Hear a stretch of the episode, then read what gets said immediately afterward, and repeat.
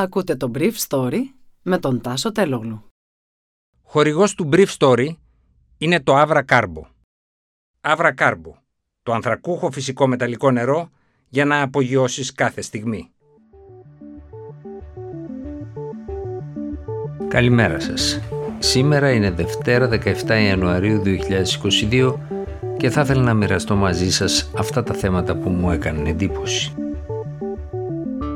Αντιπαράθεση της κυβέρνησης με το ΣΥΡΙΖΑ για το χάος στο Οικονομικό Πανεπιστήμιο και στη Θεσσαλονίκη στο Φόντο Καταλήψεων και Ανακαταλήψεων.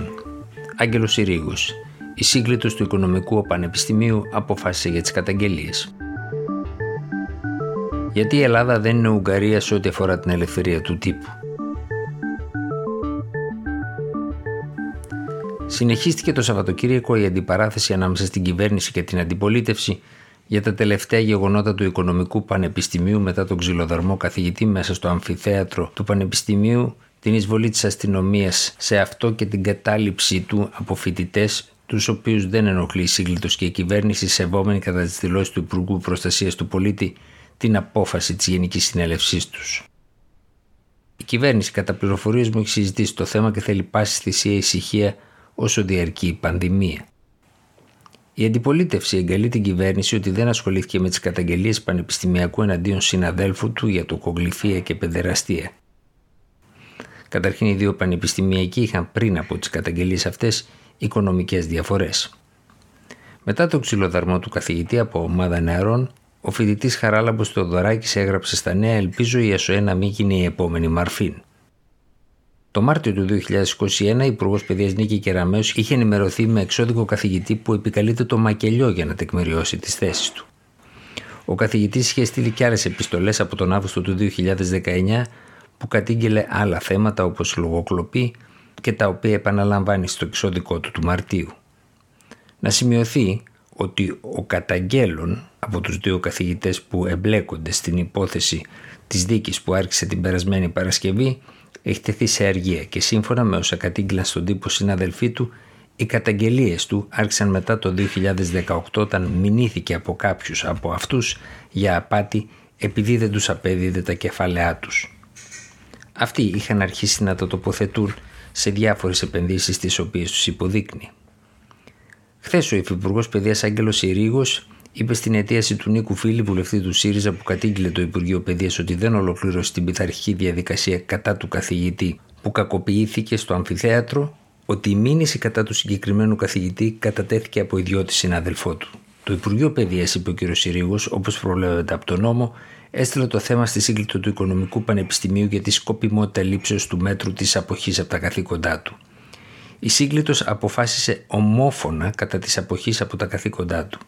Στη γνώμη της συγκλήτου αναφέρθηκε ανάμεσα σε άλλα ότι ο συγκεκριμένος καθηγητής επιτελεί με ιδιαίτερη επιτυχία τα ακαδημαϊκά του καθήκοντα, είναι δημοφιλής στους φοιτητές και εκτιμήθηκε πως η καταγγελία έγινε εις βάρος του από συνάδελφο καθηγητή για λόγους αντιπαρισπασμού λόγω ιδιωτικής διανέξεω που είχαν.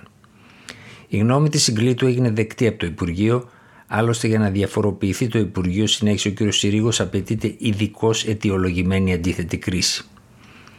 Αλίμονο, αν με κάθε μήνυση, εδώ επρόκειτο για μήνυση περί τοκογλυφίας, ένας εργαζόμενος ετίθετο αυτομάτως σε αργία, όπως λέει ο κ. Φίλης, κατέριξε ο κ. Συρίγο. Η νέα καταγγελία περί παιδεραστίας ήρθε στο Υπουργείο Παιδείας πάντα σύμφωνα με τον κύριο Συρίγο στις 29 Δεκεμβρίου του 2021.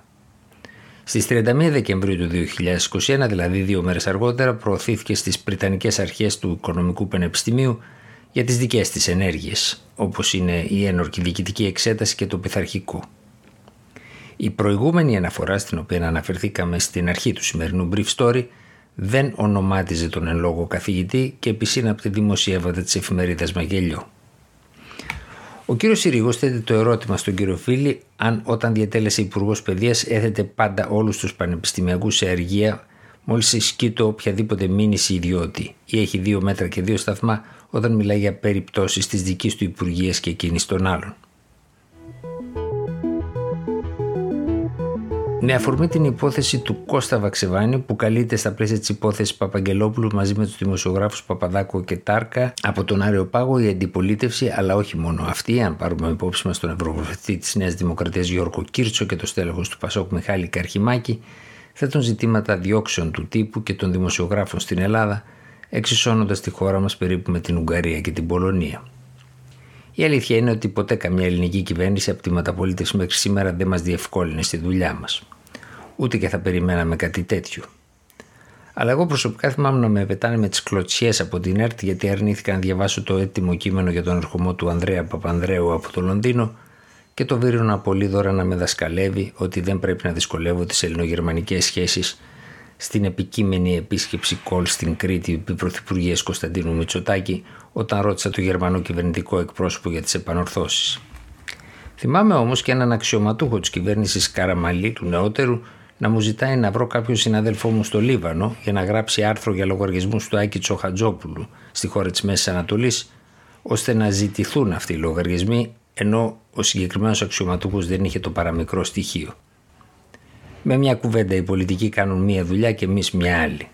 Στη χθεσινή του παρέμβαση στην εφημερίδα του εγκαλουμένου σε απολογία ότι Κώστα Βαξεβάνη, ο αρχηγός αντιπολίτευσης Αλέξης Τσίπρας, θεωρεί θεμητή την παρέμβαση σε κλίση από τον Άριο Πάγο και προφανώς πιστεύει ότι έτσι ενισχύει τη θέση του δημοσιογράφου.